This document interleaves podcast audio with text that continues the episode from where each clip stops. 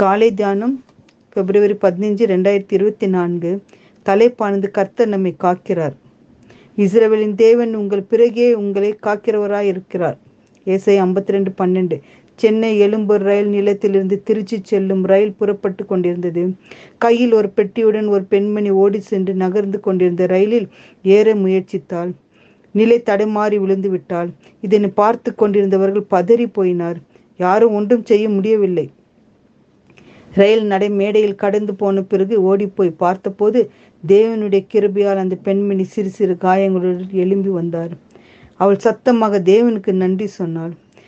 அநேக நேரங்கள் நமது கட்டுப்பாட்டை மீறி இப்படிப்பட்ட நிகழ்வுகள் நமது வாழ்க்கையில் நடைபெறுகின்றன. ஆனால் ஒன்று மட்டும் நிச்சயம். நான் நம்பியிருக்கும் தேவன் நம்மோடு இருந்து நம்மை காக்கிறவராய் இருக்கிறார் நம் மீது அன்பு செலுத்துகிற தேவன் சொல்லுவதை கேளுங்கள். உங்கள் தலையில் உள்ள மயிரெல்லாம் எண்ணப்பட்டிருக்கிறது. ஆகையால் பயப்படாதிருங்கள் அநேக அடைக்கலான் குருவிகளை பார்க்கலாம் நீங்கள் விசேஷித்தவர்களாய் இருக்கிறீர்கள் என்று லூக்கா பன்னெண்டு ஏழில் வாசிக்கிறோம். குருவிகளை மாறா மறவாத தேவன் நம்மை நிச்சயம் மறக்க மாட்டார். கர்த்தர் மேல் நம்ம பாரத்தை வைத்து விடுங்கள். அவர் நம்மை ஆதரிப்பார். ஒருபோது நம்மை தள்ள விட மாட்டார் என்று சங்கீதம் ஐம்பத்தி இருபத்தி ரெண்டுல வாசிக்கிறோம். நமக்கு நேரிடும் துன்பங்கள் வியாக்கலங்கள் வியாதிகள் யாவற்றையும் கர்த்தர் மேல் வைத்து விடுங்கள். நம்மை காக்கிறவர் உறங்குவதும் இல்லை தூங்குவதும் இல்லை நம்முடைய கால்கள் தள்ள விடாமல் நம்மை காக்கிறவராய் இருக்கிறார். தேவன் நமது காப்பதற்கு நம்ம அவருடைய கரங்களில் நம்மை ஒப்படைக்க வேண்டும்.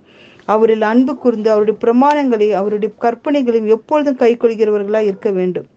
இந்த நாளிலும் இயேசு உங்கள் நம் நம்பிக்கை இருப்பராக நீங்கள் தீவிருக்கும் புறப்படுவதில்லை. நீங்கள் ஓடி போகிறவர் போல ஓடி போவதும் இல்லை. கர்த்தர் உங்கள் முன்னே போவார். இஸ்ரேலின் தேவன் உங்கள் பிறகே உங்களை காக்கிறவராய் இருக்கிறார். ஏசை ஐம்பத்தி ரெண்டு பன்னெண்டுல வாசிக்கிறோம். கர்த்தாவை உண்மை நம்பியிருக்கிறவர்கள் ஒருபோது வெட்கப்பட்டு போவதில்லை என்று தேவனிடத்திற்கு சொல்லி நம் அன்றாடி ஜெபிப்போம்.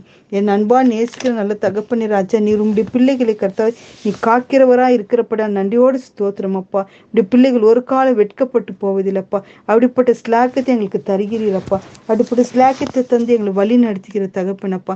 வாசிக்கிற வண்ண போல கர்த்தாவே நீர் எங்களை காத்து கர்த்தர் மேல் பாரத்தை வைத்து பாதையில் வைத்து நாங்கள் ஜெபிக்கும் போது எல்லா கருத்தை வாய்க்க செய்து வழி நடத்தி பாதுகாக்க போவதற்கு நன்றியோடு ஸ்தோத்திரிக்கிறோம் அப்பா. இம்மட்டுமா காத்த தேவன் இனிமேல் ஒவ்வொரு நாள் எங்களை காத்து வழி நடத்த வேண்டும் என்று மன்றாடி ஜெபிக்கிறோம். பிதாவே ஆமேன்.